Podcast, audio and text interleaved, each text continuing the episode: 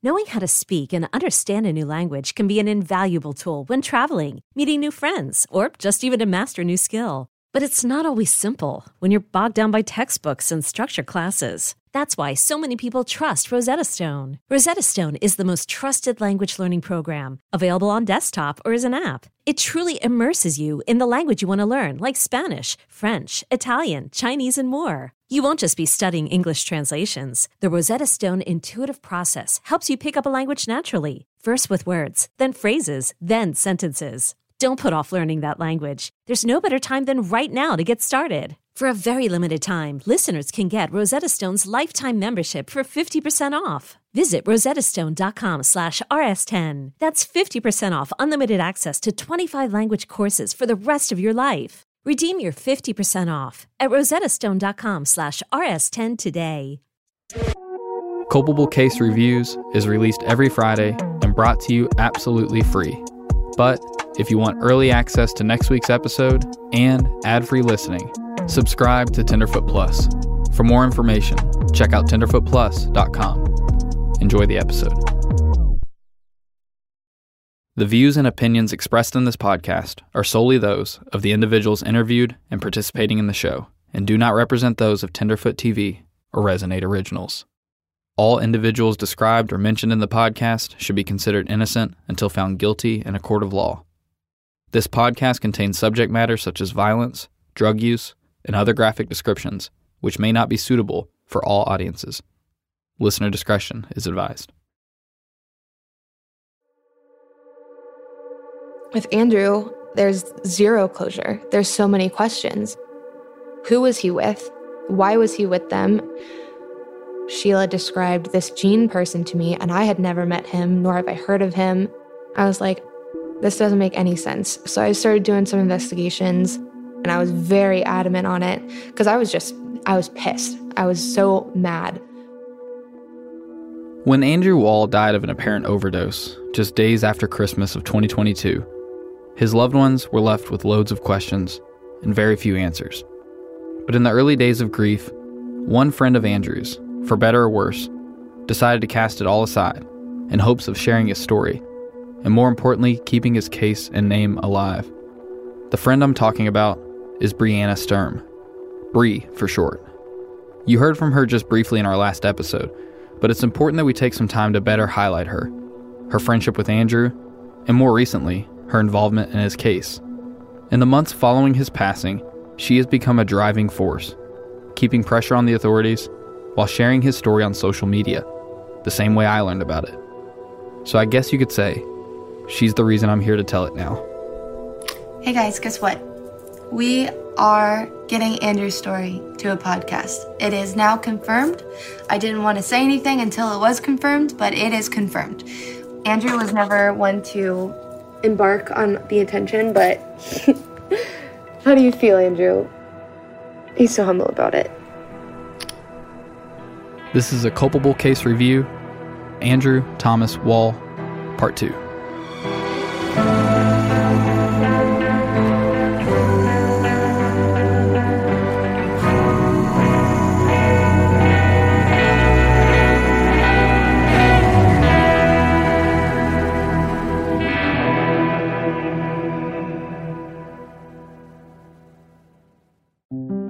Did you know that according to FBI property crime data, most home break ins happen in broad daylight? As the days get longer this spring, protect your home with SimpliSafe. It's the award winning home security I use and recommend. I'm relieved to know that while my days get longer and longer this month, and my family and I are starting to venture back into the outdoors to enjoy the spring weather, I won't have to sweat about whether or not my home is protected. Because I know that SimpliSafe has my back. There's a reason they were named Best Home Security Systems of 2024 by US News and World Report, and recognized for Best Customer Service and Home Security by Newsweek. SimpliSafe's advanced technology keeps every room of my house protected, and if my cameras and alarms aren't enough to deter a thief, then I can trust in their 24 7 professional monitoring for fast emergency response at just half the cost of traditional home security. We're talking less than a dollar a day. You really can't beat it. Do yourself a favor, protect your home today. My listeners get a special 20% off any new SimpliSafe system when you sign up for Fast Protect monitoring. Just visit simplisafe.com slash culpable. That's simplisafe.com slash culpable. There's no safe like SimpliSafe. This episode is brought to you by Progressive Insurance. Whether you love true crime or comedy, celebrity interviews or news, you call the shots on what's in your podcast queue. And guess what? Now you can call them on your auto insurance too with the Name Your Price tool from Progressive. It works just the way it sounds. You tell Progressive how much you want to pay for car insurance, and they'll show you coverage options that fit your budget. Get your quote today at progressive.com to join the over 28 million drivers who trust Progressive. Progressive Casualty Insurance Company and Affiliates. Price and coverage match limited by state law.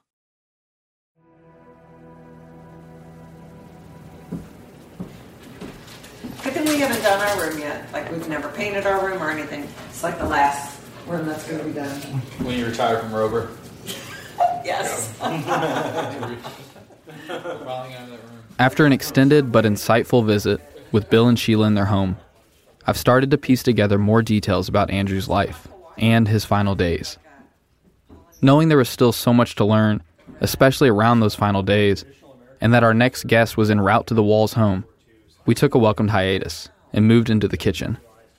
Dinner had arrived from La Rosa's Pizzeria, the same place that Andrew happily worked at for years.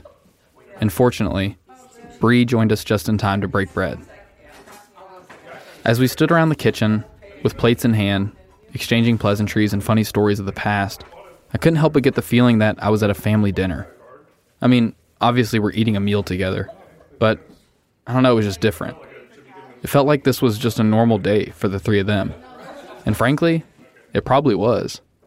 While we may be new additions, Bree and the Walls go way back, and they've only grown closer since Andrew's passing. But Bree has always been considered family.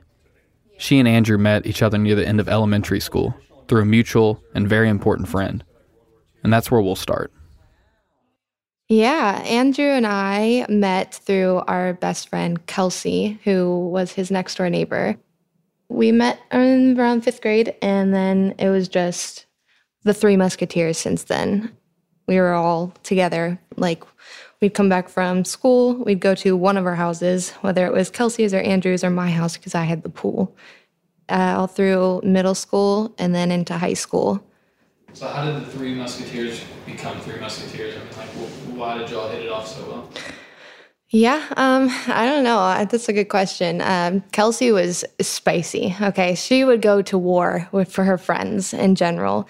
Andrew and I were more so like peacekeepers. With Kelsey, I was like, I have a backbone because I have a literal backbone that will knock somebody's teeth out for me. And then Andrew, you know, kept his peace, but also, you know, would hype us up if we were ever involved in any sort of drama. But I guess really what brought us all together was just the fact that we were always together. Um, Three Musketeers kind of more so formed in middle school when people started getting their hearts broken, having their first crushes and everything. We kind of just had a mutual agreement that was like, we're going to look out for each other no matter what. The three friends were inseparable, there for each other through thick and thin. During the most formative years of their lives, they could always rely on one another. And if you've lived those years, you know how important that is. So when one day out of nowhere, tragedy struck the high school clique at ages 17, it was absolutely devastating. And to clarify, I'm not talking about what happened to Andrew. We'll get there. I'm talking about the other musketeer, their friend Kelsey. Kelsey and I had went we had gone to a friend's house and we were watching the rain fall and it was a pretty good night. But we woke up the next morning and Kelsey was like she was like choking and breathing heavy and she was looking at me like wide-eyed and she was like it feels like an elephant is sitting on my chest and I'm like Kelsey you need to go to the hospital. And she's like no I'll be fine. Let me just go back to my boyfriend's house. Um, so we said love you and you know bid farewells and then a couple hours later her boyfriend called me and was like we had to call an ambulance she collapsed and I was like what Bree immediately rushed to the hospital, as did Andrew, and eventually their families arrived too. Bree remembers that day vividly, and how everyone was holding out hope that Kelsey would somehow pull through, despite the unnerving reality they were faced with. She had a heart attack, and then when they took her into the hospital, they were doing a bunch of tests and everything, trying to figure out why a 17 year old had a heart attack. Grey's Anatomy can't prepare you for what you actually see when somebody's intubated like that. There was so many wires connected, like from head to toe to her ankles. I didn't even know what they were connected to, but she was super pale. She looked almost just like already passed.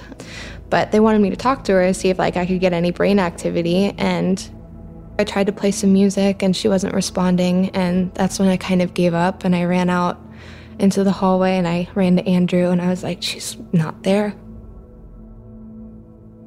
The next day, doctors pulled the plug and warned the friends that she'd likely only have a few hours left in her. But Bree said that Kelsey managed to push out eight, and they cherished each one of those hours with her in that hospital room. Kelsey passed away on December 31st, New Year's Eve of all days. And just like that, Bree and Andrew's closest friend was stripped away at just age 17. Later, it was discovered that Kelsey had a heart defect, which contributed to her death. And that completely ruined that holiday for me forevermore and Andrew. So it was very different, the dynamic of those holidays. And then leading up to Andrew, too, you know, January 3rd, but he might have actually passed away on the 28th, around the same time as Kelsey. So that whole season, not a good look for us, me. Shit. As you can tell, it's a little harder for Bree to talk about Andrew's death, understandably. This interview was just a few months removed from it. Not to mention, the two were very close.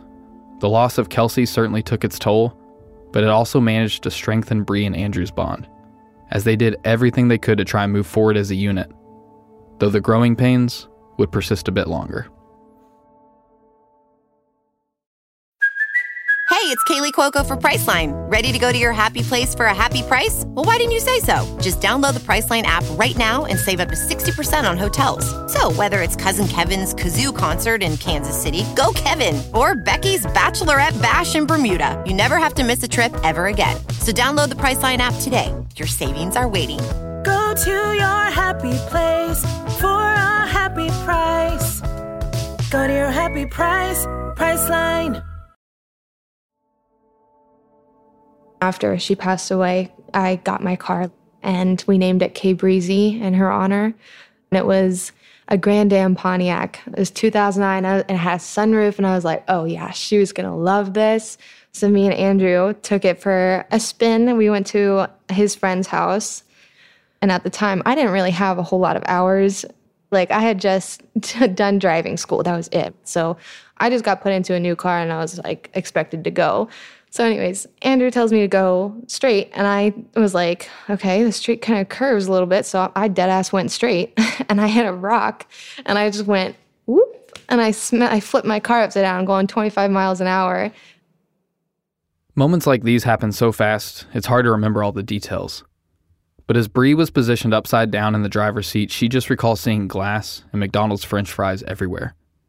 After coming to their senses, the pair waded through the carnage and managed to escape through the windows.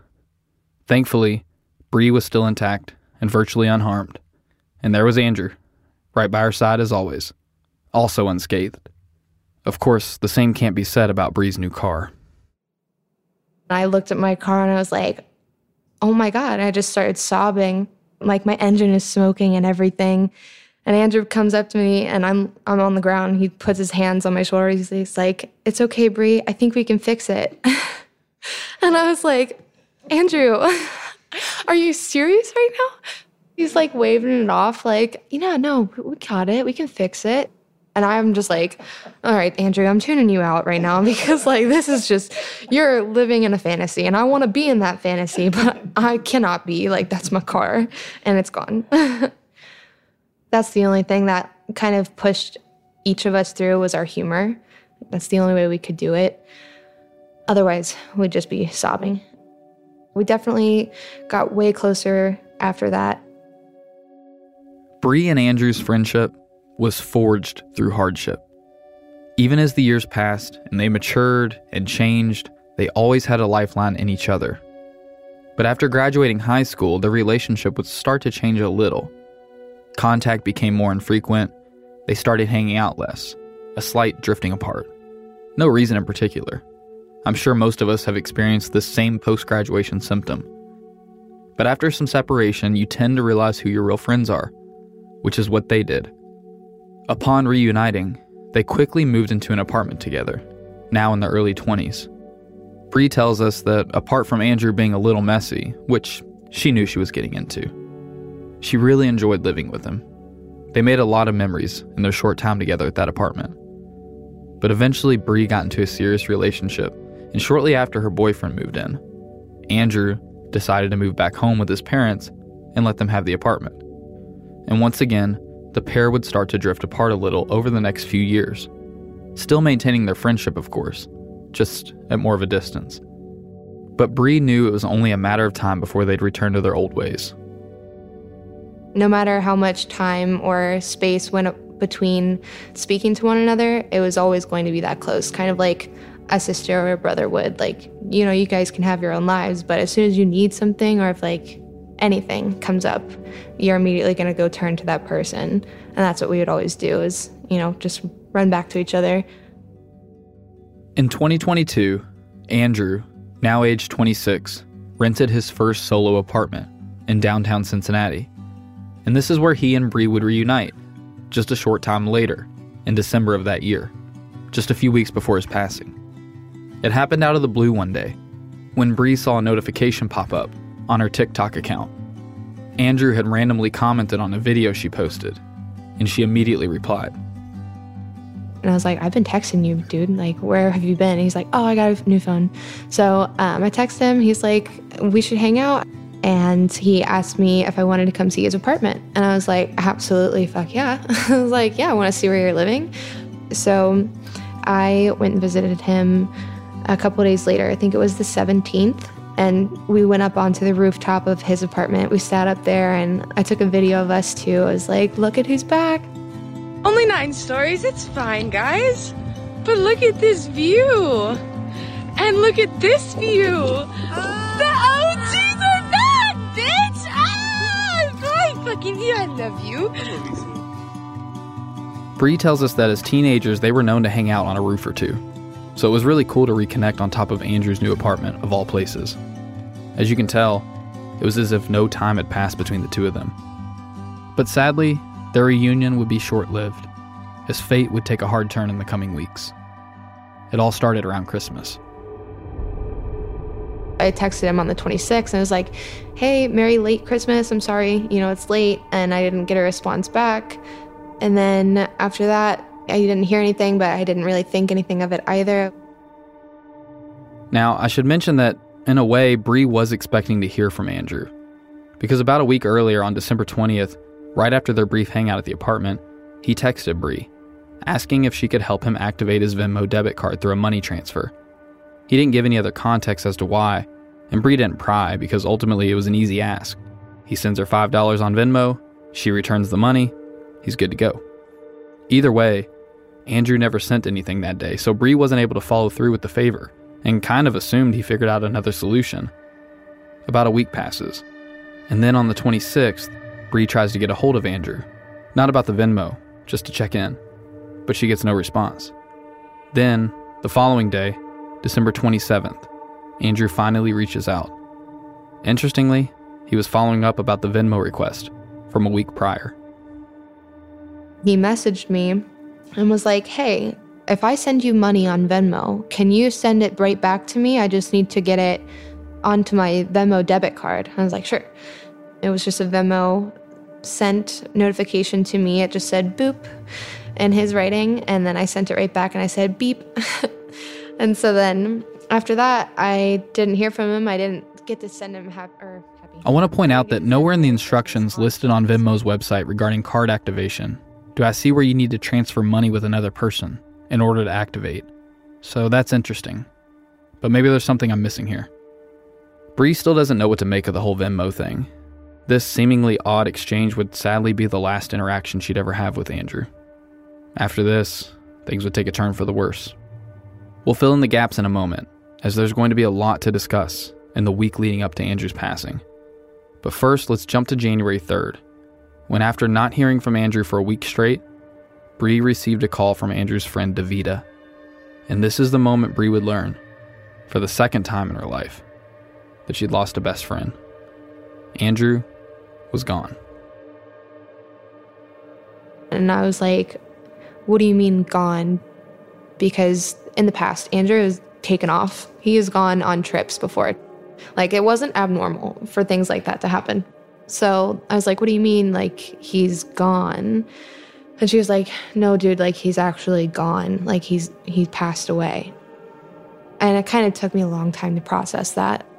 And I honestly still to this day, like, I've compartmentalized so much of everything where I'm like, I'm not even living in this reality most of the time to keep myself sane. It's just not possible that I've lost two best friends of over 10 plus years.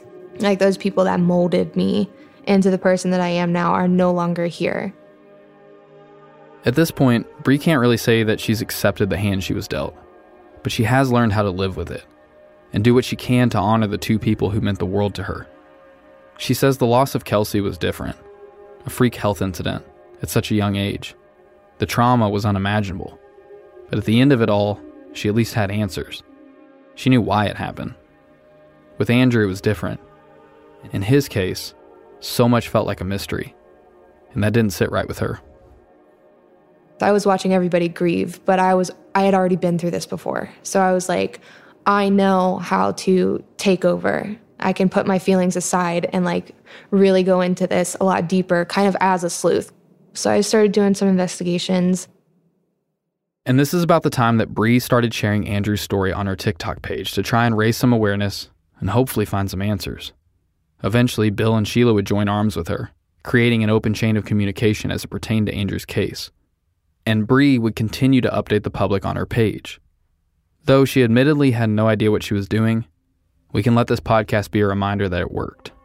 The spotlight was growing, and these quasi detectives were dead set on finding out what happened to Andrew. Fortunately, Bill and Sheila had already gathered a lot of information since his passing. If you remember from our last episode, there were some immediate red flags from the moment Andrew's body was found on January 3rd. When Bill arrived at the apartment that day, just after the police, he noticed that Andrew's car was missing from the lot. This was obviously alarming, since Andrew was now accounted for. Naturally, Bill worried that the car might have been stolen, a theory that would be further supported when the family discovered that other items of value were missing from the apartment, as Bree would go on to discuss. They went through very meticulously and found every single one of his valuables and made sure to take that with them. Nothing was left behind. And that to me just like seems like they took their time. Some of the missing items included Andrew's car, credit card, phone, laptop, PlayStation, his crystal collection, which Bree described as having significant value. Even more concerning was his missing jewelry, as these items would have been on his physical person. Most notably, a $500 pinecone necklace, which Andrew cherished. And there was some other jewelry he'd recently acquired. The earrings are what really get me, because like Andrew would really give anything especially if his life was in danger, he'd be like, take it, take it all. I don't care. But he was raving to me about his newly pierced earrings. Like, he wouldn't even be able to get those things out of his ears at that point because they were that fresh. It's impossible to know for sure what happened to all these items. Could Andrew have sold them or given them away? It's possible. The Walls checked several pawn shops in hopes of tracking down at least one item, but were unable to find anything. Thankfully, the police had also been hard at work, and they were about to share a very important update. They'd located Andrew's car. It was parked on a downtown street near the library, just a couple miles from his apartment. Could Andrew have simply broken down and left it there? They need to determine who the last person in possession was. So detectives then checked to see if any nearby cameras caught the identity of the person who left it there. And sure enough, one camera caught something. We were unable to obtain the footage, so I can only share what detectives told the family. But it's my understanding that through examining the notably grainy footage, authorities were able to partially identify the driver. Supposedly, it was a black male who parked the vehicle before exiting and walking out of frame. In other words, it wasn't Andrew. Furthermore, after acquiring possession of the vehicle, Bill and Sheila would discover an assortment of items, from Tupperware to clothing, that they didn't know to belong to Andrew, almost as if someone had been living out of the car, but not their son. Regardless, finding Andrew's car was a big step in the case. Detectives now had a lead. And while this didn't reveal the full story behind all the missing items, the walls at least had better proof that one of those items was taken. As they continued to wait on the autopsy results to reveal the cause of death, the question in their minds became more about who Andrew was with in the days leading up to his death. Now, I want to be clear that authorities have not labeled any persons of interest in this case, but the family has their suspicions, especially around the man we mentioned in our last episode, who was known as Gene. To their knowledge, Gene was a homeless man who Andrew met on Christmas Day subsequently offering up his apartment as a place to stay until Gene could get back on his feet, as Andrew stated. At first, the family had no way of knowing that Gene actually stayed inside the apartment, only that arrangements were made. But after a handwritten note was recovered from the trash can inside Andrew's apartment, they got some confirmation that Gene had in fact been with Andrew in the apartment, and it seemed there'd been a second person there as well. The note wasn't dated, but based on what we know, it's safe to say it's written sometime between December 26th and December 31st. We covered this note in our last episode, but I'd like to read it again as a refresher. Here's what it said D. Me and Gene went to hustle. We'll only be gone for 30 to 40 minutes. There's coffee and a vitamin C drink to help you feel better. You're more than welcome to stay the night if you like. We love you, and we'll see you soon. Your stuff will be placed on the table. Respect. Andrew and Gene. There's different theories you can draw about the note. First of all, this D person, who the family had never heard of, obviously wasn't feeling well, to the point that Andrew thought they'd benefit from taking some vitamin C. There's that caretaker in him. Now, D may have just been suffering from your typical illness, or maybe they were sleep deprived or something. But I have to wonder if it could be related to drug or alcohol intake, a hangover of sorts. Because the other part I find interesting is in the opening when Andrew says that he and Gene went to hustle. Again, there's many ways you can interpret this, but if we're talking about the most common association, again, my mind goes towards drugs in some form or fashion. Family and friends say they didn't typically know Andrew to use this word, so ultimately there's no way of knowing what he meant. But it certainly gives a feeling that something shady could have been going on between the three of them. And Bill was about to acquire some additional information that would further assert the suspicious behavior after pulling Andrew's credit card report from the days in question. If you remember from the last episode, Bill first caught wind of some unusual activity on Andrew's card while Andrew was still alive. Andrew was practically living off his credit card at the time as he was not working, so it wasn't really unusual to see a bunch of activity on the card. But Bill received a call from the credit card company on December 27th about some concerning charges and immediately called Andrew about it. Bill says that Andrew seemed agitated and not like himself on that call. But ultimately, Andrew explained the charges, and Bill assumed there was nothing to worry about. Of course, after Andrew's passing, Bill would decide to take things a step further and pull the reports to see what exactly had been going on with Andrew's card. And boy, would the reports raise a lot of questions. The charges started on December 26th and ended on December 29th. The reports I received from Bill show 65 individual charges during that four day period. And while the quantity of charges do concern me, it's really the patterns within those charges that leaves me perplexed. Now, I'm not going to go through each individual charge, but I would like to share some examples of what I'm talking about here so you can start to understand. First, you should know that the majority of charges occurred at various gas stations across downtown Cincinnati, more gas stations than I visit in a typical year. And outside of a couple DoorDash orders, the rest of the charges took place at different grocery and convenience stores, Kroger and Family Dollar, to name a couple. I find it strange that of all the places he could have visited in those days, he'd go to that many different businesses that are practically selling the same things food, home essentials, gas, gift cards. And then you start to notice other patterns, like what appears to be back to back charges at the same establishments. I'll share a few examples here. We'll just focus on some charges from December 26th, as these same patterns carry over into the other days.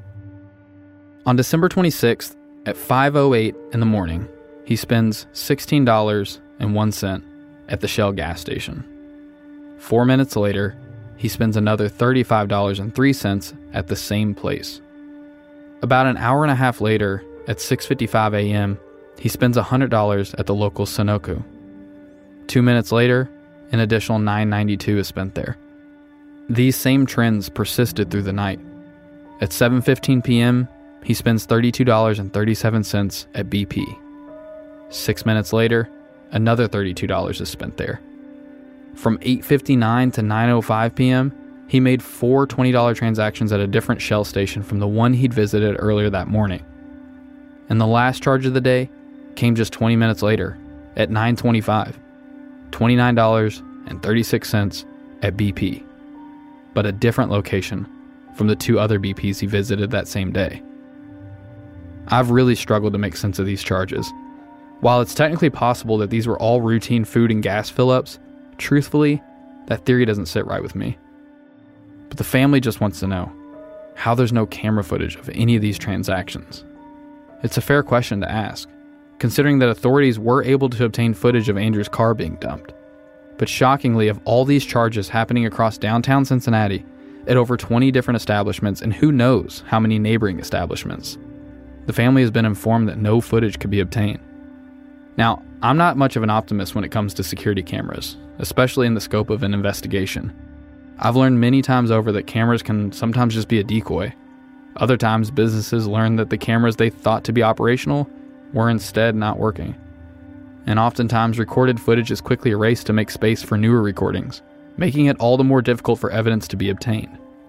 No matter the situation, it shouldn't technically come as a shock to hear that authorities struck out on obtaining camera footage. It happens all the time. But again, in this case, it is a bit alarming when you consider just how many places could have captured something, and presumably did not. The unfortunate reality is, without video proof, it will be difficult to ever piece together what Andrew and possibly Jean or Dee were up to in the days in question. I just know that when you put it into context along with all the other strange happenings we've covered thus far, you're left with an abundance of suspicious activity over a short span of time. And it seems like authorities may have caught that same vibe. Because while I cannot speak to the thoroughness of their investigation, as it is still an active case, it is definitely safe to say that in the months following Andrew's death, they were investigating. In fact, two departments have been involved in Andrew's case up until now. Cincinnati PD initially handled the scene at the apartment and eventually recovered Andrew's missing car. And more recently, a Hamilton County task force has stepped in to lend assistance. More on that in a minute. Bill and Sheila admit to being mostly satisfied with the investigation in the early months, but recently they're not really sure how to feel. Because it's been hard for them to shake the feeling that things changed a little after the release of Andrew's autopsy report back in February of this year. So let's talk about that. On February 9th, 2023, Dr. Karen Lehman, the coroner, revealed Andrew's autopsy results. The results were a crushing blow to the family but for the first time they had some semblance of an answer. Andrew's death was listed as accidental. The cause? Cocaine and fentanyl intoxication. He overdosed. A tough reality for any parent to accept, but Bill and Sheila find it even harder to fathom because it wasn't like Andrew cared to hide his drug usage. They were well aware, but they'd only ever known him to use marijuana and psychedelics, namely mushrooms. If he'd been using any serious drugs, such as cocaine, he never informed them, and his behavior never really seemed to indicate it. Nonetheless, the results were clear. Andrew overdosed from ingesting cocaine laced with fentanyl. He was found seated upright on his couch. So, what does this mean for our story? Well, first, it means that unless Andrew was forcibly drugged, he does have culpability in this, at least on paper. So the question is more about the degree of culpability. I spoke with Bill and Sheila about this, and they raised some solid questions. For one, who sold him the fentanyl laced cocaine? A known deadly substance. Also, who had the cash to pay for them? Remember, Andrew only had a credit card at the time because he wasn't working. And another thing, if there were others with them, were they also partaking? And if so, how did they manage to survive? I feel like there's a lot of different ways that you can look at it. Like I said, I've broken this down so many times in my head. If they were doing coke, which is a communal drug, you wouldn't be doing it by yourself with a group of people. Andrew would have done this by himself because he was smart, okay? Andrew would not have just done this and just like been looking around the room like, oh yeah, okay, I'll do it first. Like, he wouldn't have done that. Now, to some, a fentanyl overdose might be all you need to hear. End of story. But my hope is that it instead leads you to re examine everything I just shared through a different lens because there's still one heck of an argument to be made around foul play here. At the very least, you can say there's more to this story. I mean, his car was missing, and cameras would eventually find it abandoned by an unknown person sometime after Andrew's death. His credit card was missing, as was his phone. Neither item has been recovered. And these make up just a fraction of the missing items. There's many more. And what's the deal with all those credit card charges over a four day span? Or what about that note left behind in the apartment, written to Dee, which claimed Andrew and Jean were leaving to go hustle? What's that all about? And who are these people? Where'd they go? It's as if they popped up in Andrew's life, got in close, days later, he's dead, and they vanish into thin air. Now, to be fair, none of what we've discussed makes them culpable for any of this in any way. Maybe it's all a coincidence. Regardless, I'd like to think it warrants a few questions at the least. And to our knowledge, these two individuals have never been questioned about the days surrounding Andrew's death, which to me is a little problematic. Because you have to think there's a good chance these two could have some helpful information in all of this, not just in relation to Andrew, but also whoever sold the drugs that killed him. Another unresolved piece to this story. And you might be surprised to hear there's another curious piece to this story that we haven't covered, which has added even more questions to the growing list. The Walls learned of this new information courtesy of the Hamilton County Drug Force just shortly before this interview. Here's Bill and Sheila. Just a month ago, we found out about him, Andrew, being in the hospital on December 28th. Because he did have a hospital band on his wrist still when the police found him. They had asked me if I knew he was in the hospital, and I said I was not aware that that had happened. Fortunately, authorities took an interest in the hospital band found on Andrew's wrist, and through some digging, they were able to learn more about its origin. Here's the short of it. On December 28th, around 4 a.m., Andrew was transported to a hospital by ambulance after multiple 911 calls were made from his phone. We were denied access to the 911 calls, but it's our understanding that the calls were placed by an unidentified female, not Andrew. But his voice can be heard in the background saying he thinks he's overdosing. Authorities later learned that Andrew was given Narcan while in the hospital, a medicine known to reverse opioid overdoses. So it's pretty clear why he went to the hospital. The question is who was with him, and what happened after he was discharged later that morning? That's the part of the timeline that gets really fuzzy and where all the questions start occurring. How did he get home? What happened after that? Why would somebody call 911 to go to the hospital and then go right back and do the exact same thing again? I mean, the only thing that makes sense is that he wasn't better and he ended up getting worse when he got home and ended up passing away. I want to be careful here and point out that it's entirely possible that Andrew used drugs again after returning to his apartment that morning. But Bill does raise a point here in regards to turnaround time from being discharged for a drug overdose to dying from a drug overdose, because we really have no way of knowing the exact day that Andrew died. As a reminder, the hospital visit happened on December 28th, and according to Andrew's death certificate, he died on January 3rd. But put an asterisk next to that date because all it's really telling you is when Andrew was found. His physical body tells a different story. Sheila opened up to us about this, and she didn't hold back. She described his skin discoloration, covered in a sheen, and an unmistakable odor that a fellow tenant reported smelling from outside the apartment. Now, there's differing opinions when it comes to the time at which a body decays. But without going too deep into the science of human decomposition and the various factors that can affect the time at which it occurs, I'll just say this. It seems that when Andrew was found on January 3rd, he was in a fairly advanced state of decomposition, which would mean that he'd likely been dead for days. How many? I'm not sure. But sometime before January 3rd. And the thing is, the day matters. That's why Sheila was so open to talking about it. I want to picture what he looked like since I didn't get to see him. And when I saw the color of his arm, I think that triggered me wanting to know more. Like, why is it green and black and marbled and wet looking? And trying to figure out when he died.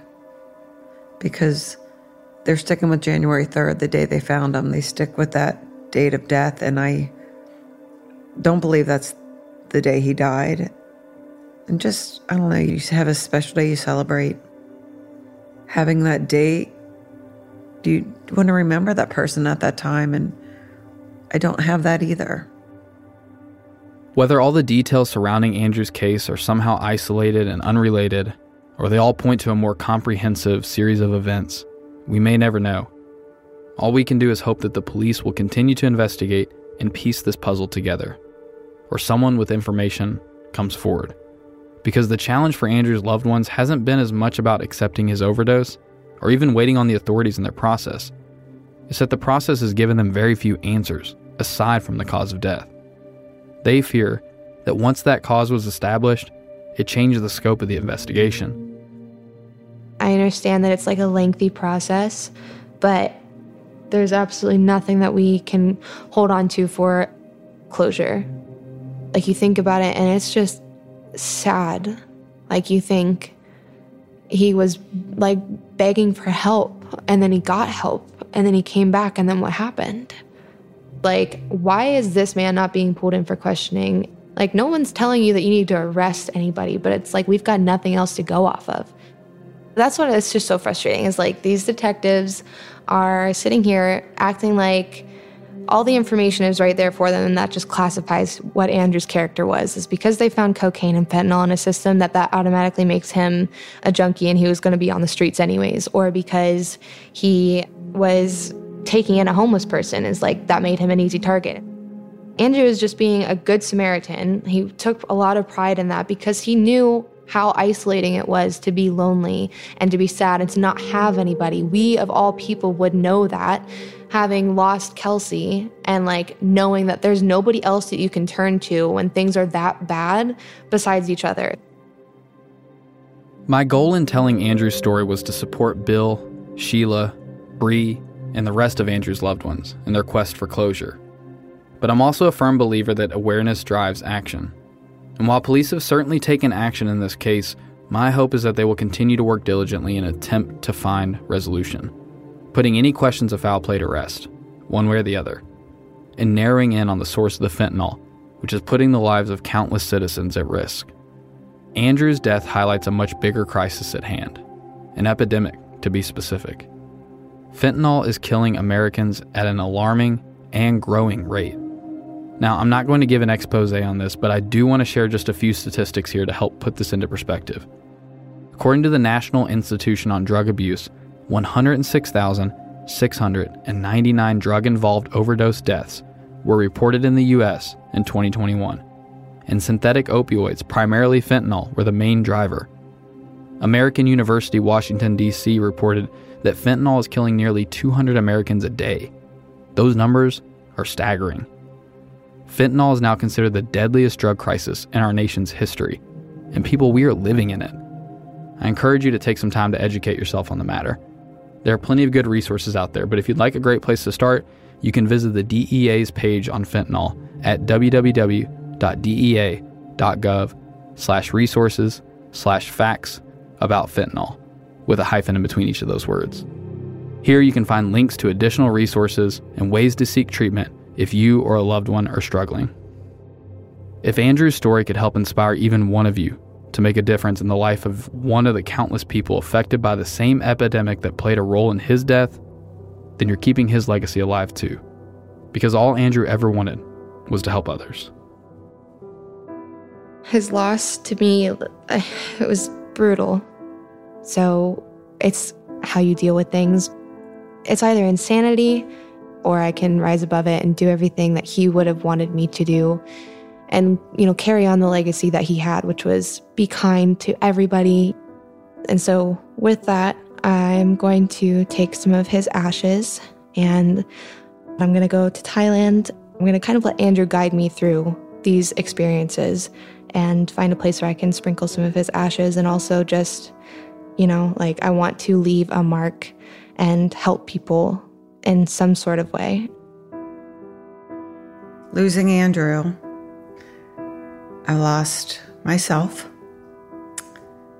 Um, still trying to figure out who I am because I am not the same person. I have started the soup kitchen in Andrew's honor, and and, and I continue to do that because I know that's what he would want. I am trying to move forward. It's so it's just so very slow. I, I feel guilty about a lot of things. I think I could have done more. I, I I'm sure every mother goes through this that's lost a child. It's not supposed to happen this way. And I hope if anybody gets anything out of any of this, it's like just hug your kids, hug on them, love them. Don't sweat the small stuff. Your main goal as a parent is to protect your kids, right? And you can't do that. The world it's not it's not set up that way. It's been hard trying to to be there for for everybody. Thinking of all the good memories that we had, all the vacations we took, the trips we wanted to take. Going forward, it's, you know, keeping his memory alive, living life the way that that he would have been happy to see. And I think Sheila and I do that every day. Life seems more real, more cruel, but it's hopeful because Andrew was hopeful. If you'd like to support the Wall family, they are currently raising money in hopes of hiring a private investigator to take a fresh look at Andrew's case. If you're interested in donating, you can find more information at www.gofundme.com slash justice for Andrew Thomas Wall, with a hyphen between each of those words. If you have any information related to this case, please contact Cincinnati Crime Stoppers at 513 352 3040 or visit p3tips.com slash 208. Thank you all for listening.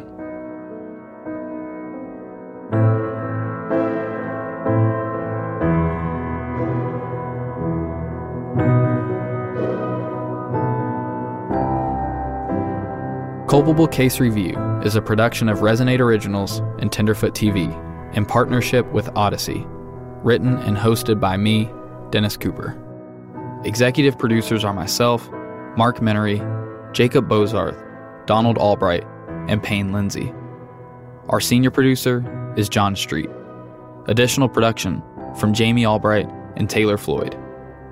Editing, mixing, mastering, and sound design by Dayton Cole Pat Kicklighter, and Adam Townsell of the Resonate Recordings team. If you have a podcast or are looking to start one, check us out at resonaterecordings.com. Our theme song and original score is by Dirt Poor Robins, with additional scoring by Dayton Cole. Our cover art is by Drew Bardana. You can follow us on social media at Culpable Podcast. Additional content can be found on our website, culpablepodcast.com if you enjoyed this episode, please take time to subscribe, rate, and review. Your feedback is greatly appreciated. Thanks again for listening. Be sure to tune in next week when we return with an all new case. Till next time.